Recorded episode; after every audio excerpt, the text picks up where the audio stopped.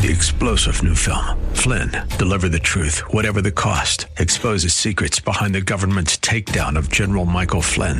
Flynn knew what the intel world had been up to. He ordered the first audit of the use of contractors. This set off alarm bells. He told the truth. He was the most dangerous person for Donald Trump to hire. They had to get rid of Flynn.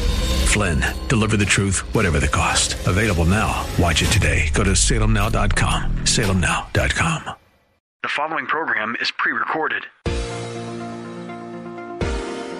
This is Simply for Women, a place for that mom who knows the chaos of life, the daughter who faces the challenges of the day, and for those women who want to deepen their faith.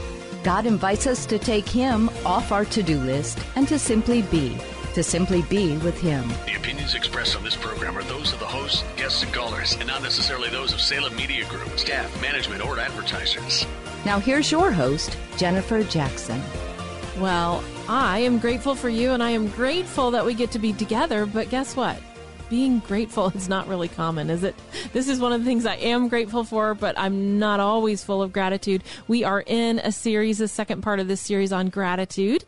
And today we want to look at the 10 lepers because nine they they forgot to say thanks. They forgot to come back. They forgot to go back to the Lord.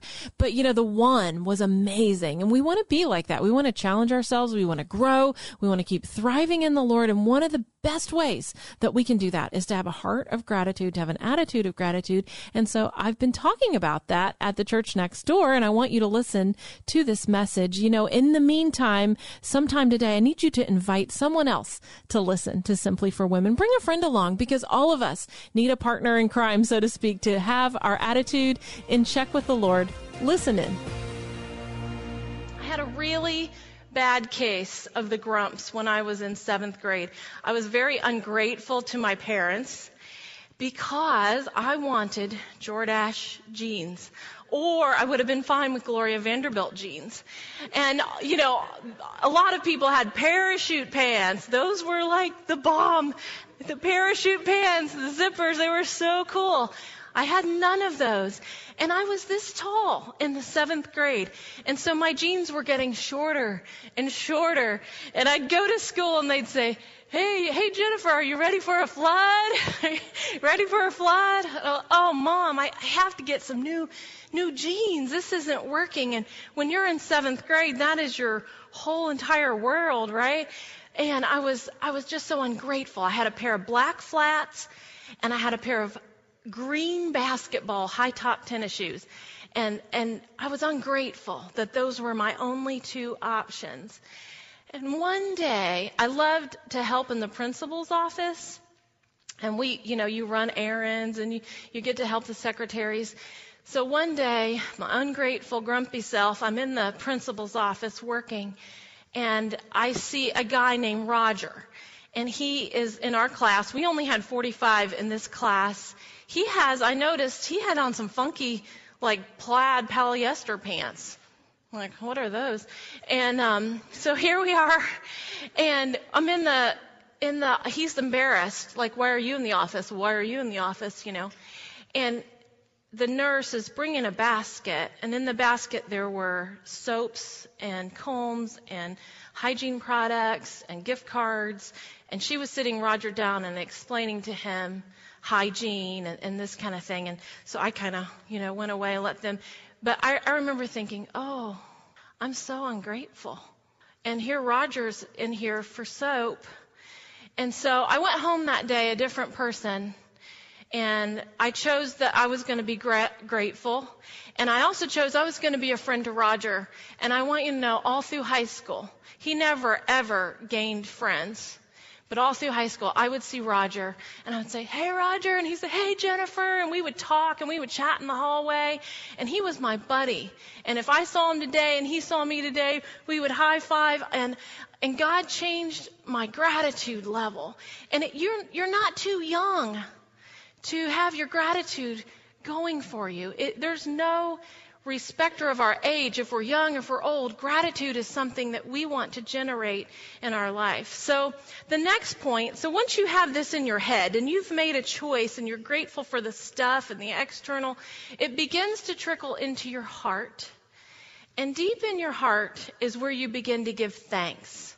God wants us to be a thankful people, but Thanksgiving is really about the people.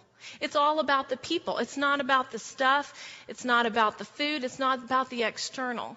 It says in Psalm 100 to enter his gates with thanksgiving, to enter his courts with praise. Oh, I forgot the other barrier. Sorry. We got to back up. I'm sorry. Okay. That's the important one. We're in, when you have the grumps and you have pain, then what do you do? How are you going to have gratitude if you have physical pain? How are you going to have gratitude if you have emotional pain? What are you going to do? Well, when you are in that place, you're going to lean in to Jesus. This is when you have to totally rely on His Word. You have to say, God's Word is true, and I'm going to press through it. Maybe God is disciplining you. He's disciplined me, and it's not fun.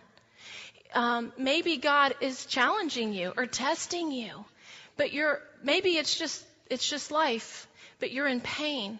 I remember sitting in a rocking chair, and I just cried and cried, God, I just cannot forgive. You don't understand, God. How could I forgive? This was too hard. This was too painful. This is, you're asking too much of me. You know, you think your pastor's wife life is perfect and just this, no. No, there's been some emotional pain. There's been some heartbreak. And I've had to lean into Jesus and say, God, I want to be grateful anyway. Because, you know, when you're in emotional pain, you can't see all the good stuff. You know, you don't even see all, all what's uh, happening in your life that's positive because you're in so much pain. And if, if that's you, I want you to know Monday night, tomorrow night, we're going to talk about rejection. About 25% of Americans face deep rejection. And so we're going to really delve into that emotional pain tomorrow night. And then the following week, Kim Davis is going to talk about forgiveness. But you don't want to stay there. It's a season and you want to press into God. Don't get mad at Him. Don't push Him away. This, when you're in that emotional pain, He wants to link arms with you and be close to you and say, We're going to have gratitude anyway. I am with you. I want to comfort you. It says that Jesus is the God of all comfort and compassion, and He is. And He wants to do that. You know, we don't always understand. But when we are in those places, we still have to choose gratitude in our mind despite the pain that's happening. So, okay, now we're going on now to giving thanks in our heart. Like I said, it was about people. And Psalm 100 says to give thanks, to enter his presence with thanksgiving. Have you ever just hit this prayer wall? You're praying and nothing. It is flat. You know, you're, it just hits that roof.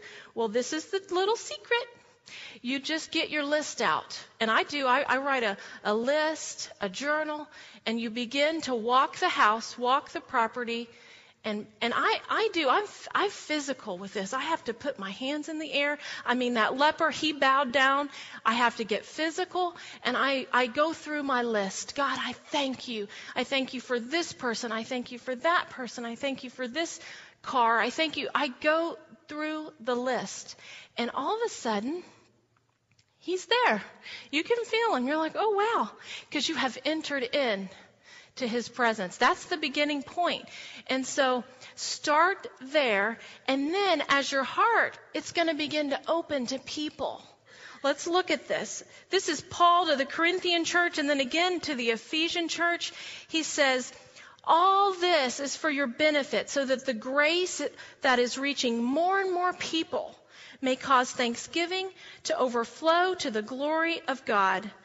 And then Ephesians 1:15 For this reason ever since I heard about your faith in the Lord Jesus and your love for all God's people I have not stopped giving thanks for you remembering you in all my prayers. You know, if you lose your why, you're thankful you're going to lose your way in your marriage, if you lose your why, why did I marry this person? You're going to lose your way. You have to say, I'm thankful that I married you. I'm thankful for this about you, that characteristic in you. I love the way you drive. I love the way you cook. I love the way. And so if you lose your why, You're going to lose your way. We can't lose why we're thankful. And especially, we're entering into the Thanksgiving season. Think about why. As I said before, you are never too old to give, to be thankful, and, and, to love people. My grandmother, and I think I have a picture of her, this is her 80th birthday. Um, yeah, there she is. Oh, I love her. And there's when my boys were little. That's her 80th birthday party. She was an amazing example of this Thanksgiving in your heart. And she had lived in the same home 54 years. She was married 45. They let her stay on the farm. Sold all the acreage, but she still had five acres. And one day she had, she had to move to assisted living. And it was really difficult. I said, Grandma, I'm going to come see you. She said, Well, I won't be home till four. I said, till four, you don't drive. She said, well, I'm go- I'm at work. And I said, grandma. And she said, just come at four. So I came at four and I realized my grandma was taking care of another grandma down the street every day until four. She wasn't getting paid for it, but she called it her job. And they picked her up and drove her down the street every day, nine to four. She cooked and she loved on them, changed sheets, whatever they needed. And so she, she had so much joy on that farm. And the thought of moving to assisted living two hours away in Louisville just broke her heart. She said, this is almost harder than losing grandpa. And so when I went home, I said, okay, I'm going to make her a box. And every month I mailed her a box to the assisted living and a, a wreath for her door. And I, you know, I would send her gifts. And one day grandma called me and she said, okay, I'm out of it. I'm over my emotional pain. And I, you don't need to keep sending me these boxes. And I said, I don't? What are you doing? And she said, well, I've got a job. And I said, you do? She said, I'm, I'm delivering meals on wheels. And I said, but grandma, you can't drive. How do you do this? She said, Oh, I have a cart and I go up and down the nursing home. And she'd made friends and oh, she was so beautiful. You know, uh, my entry table, it's, it's literally this long and maybe this wide. That was her Thanksgiving table and we would gather. I, I, when I look at it, I mean, it's my entry table. But in my mind as a kid, that was a place everybody gathered around that table with that good food. It was about the people. And now I see it, it was just a little kitchen table. And so it's about the people. It's about in your heart. And that's life. When you are thankful for the people around you, you begin to live. And so the next section of our generosity lifestyle has to do with giving.